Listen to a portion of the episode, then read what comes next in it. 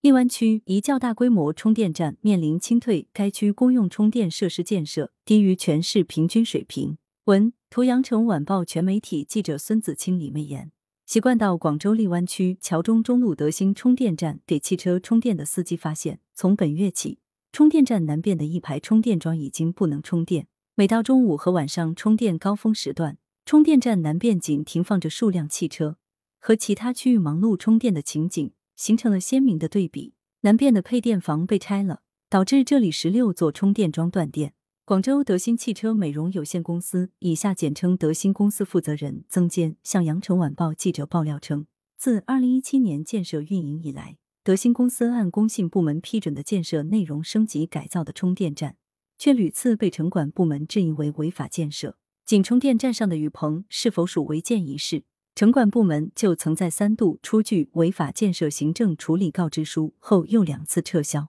更让他难以接受的是，在上述雨棚被拆除后，德兴充电站依然面临着被清退的困境。这些充电桩都是实实在在的投资，一下子说要搬走，我又能搬到哪里？曾坚感到有些无所适从。近年来，新能源汽车保有量高速增长，充电站已成为电动汽车用户离不开的基础设施。广州市工信局的数据显示，截至二零二一年十二月底，广州市电动汽车充电桩数量六点五九万个。但荔湾、天河部分充电设施建设薄弱地区，在高峰时段使用率较高，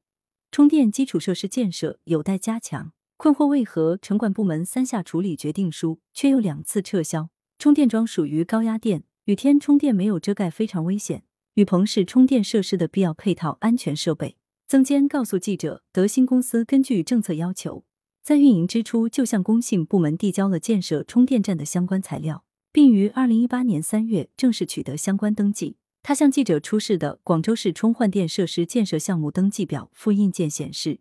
项目除了建设充电桩、充电车位、变压器之外，还包括停车库、修车库、雨棚等基础设施，总建设面积为六千五百平方米，项目的签收单位为。广州市荔湾区科技工业商务和信息化局，并盖有公章。但令他感到不解的是，自己按工信局批准的建设内容建设的大雨棚，却被城管部门质疑为违法建设。二零一七年的十一月十日，荔湾区综合行政执法局第一次出具违法建设行政处理告知书，认定德信充电站内的雨棚等建筑为违建，建筑面积合计四千九百八十五点二八平方米。并在十一月十七日出具违法建设行政处理决定书，但次年三月十四日，该局以需进一步核实有关情况为由，撤销了此份决定书。仅仅几个月后，二零一八年七月九日，荔湾区综合行政执法局第二次出具违法建设行政处理告知书以及违法建设行政处理决定书。然而，令人不解的是，同年十一月，该局再次以需进一步核实有关情况为由，撤销了决定书。曾坚告诉记者，在此期间，因担心建设充电桩及配套设备会涉及违建问题，自己曾多次向相关部门如发改委、工信局等询问核实，又向荔湾区规划委咨询充电站及配套建设是否需要报建，得到的答复均是无需报建，因此德信公司又继续经营。二零一八年底。荔湾区综合行政执法局第三次出具违法建设行政处理告知书和违法建设行政处理决定书。曾坚表示，基于此前两次城管部门最后都撤销了行政处理决定书，德兴充电站对此并没有在意，并在此后两年多的时间里保持了正常的经营活动，直至二零二一年三月二十六日，充电站的雨棚和棚架被强制拆除。三次的告知书和处理决定书撤销了两次，来来回回，关于违建的表述都是一模一样的。建筑面积合计都是四千九百八十五点二八平方米。曾坚指着三份文件向记者表示着自己的困惑：如果属于违建，第三次出具违法建设行政处理决定书后，从二零一八年底到二零二一年三月的两年多时间里，执法部门为何既没有拆除充电站内的违法建设？也没有通知我补办任何手续。争议充电站搭建的雨棚究竟属不属于违建？对此，荔湾区城市管理和综合执法局回应羊城晚报记者称，根据《中华人民共和国城乡规划法》第四十条第一款的规定，上述房屋已构成违法建设。且规划部门关于咨询违法建设认定意见的复函，立国规二零一八五零九号认定，上述违法建设属于无法采取改正措施消除影响的违法建设，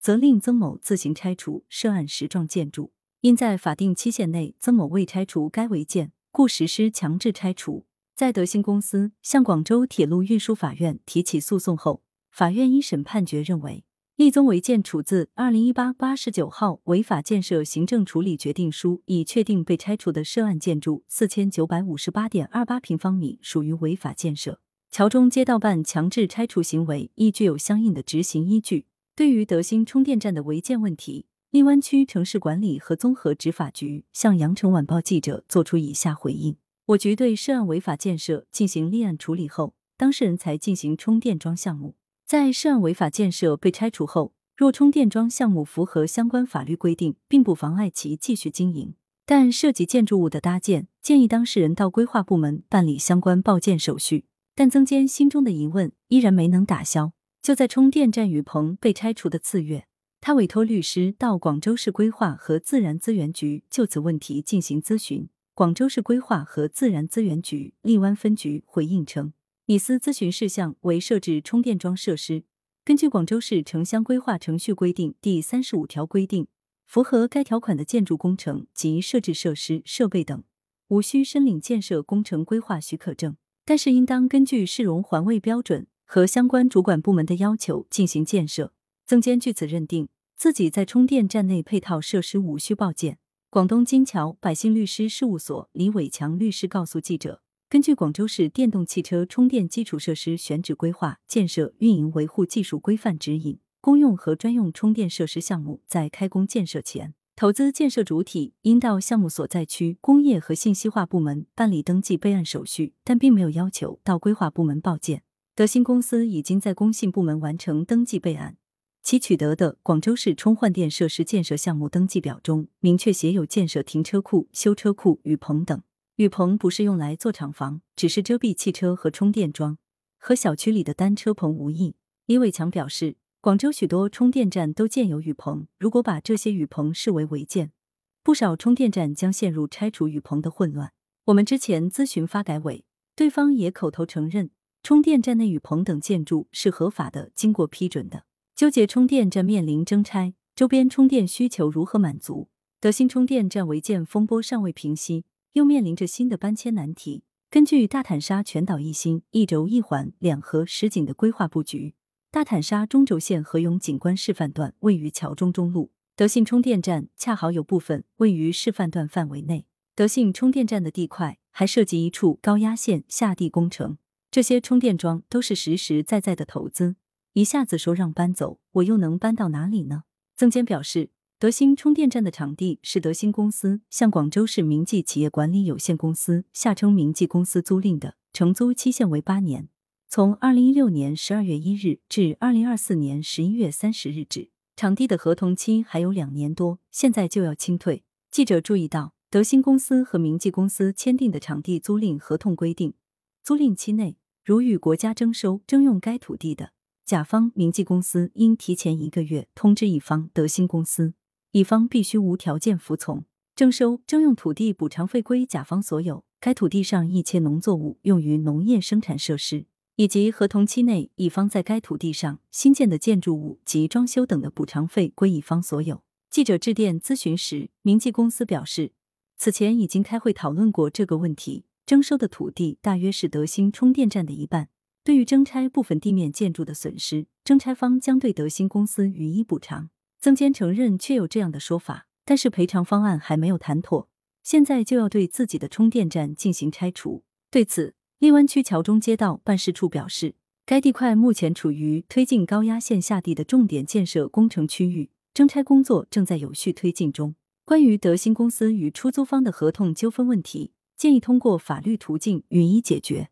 更让曾坚感到无奈的是，作为大坦沙周边最大的电动汽车充电站，德信充电站最多的时候一天能给一千多台车充电。如果被清退，或将对部分车主造成不便。他向记者提供的广东省企业投资项目备案证显示，德信充电站备案建设四十一台双腔直流桩和两台双腔交流桩，充电站项目总投资两千两百万元，其中设备及技术投资就达一千四百万元。就在记者走访当天，德兴充电站的后台实时数据显示，当天零时至十七时，已有四百四十七多辆车进场充电。那么，德信充电站拆除后，周边的充电站能否满足车主的充电需求？在这里充电方便，如果拆了，对我们肯定有影响。时常在德兴充电站充电的出租车司机毛师傅告诉记者，这是大坦沙岛内规模最大的充电站，虽然周边也有充电站。但大多只有几个充电桩，而一辆出租车充满电大约需要一个多小时。如果真的需要征拆，我愿意配合。曾坚表示，希望能够确定征拆方案和赔偿的相关事宜，自己愿意请第三方公司对德兴充电站的资产进行评估。他同时表示，自己将继续诉诸法律，维护自己的权益。相关链接：荔湾充电设施人均功率密度低于全市水平。记者梳理资料发现。广州市工信局今年四月公开的《广州市电动汽车充电基础设施“十四五”规划征求意见稿》显示，截至二零二一年十二月底，广州市公用充电设施约四点一一万个，全市超额完成了“十三五”公用充电设施建设目标桩数。但具体到各个区，荔湾区“十三五”公用充电设施建设目标为两千九百四十二个，现状充电设施桩数为一千八百五十六个。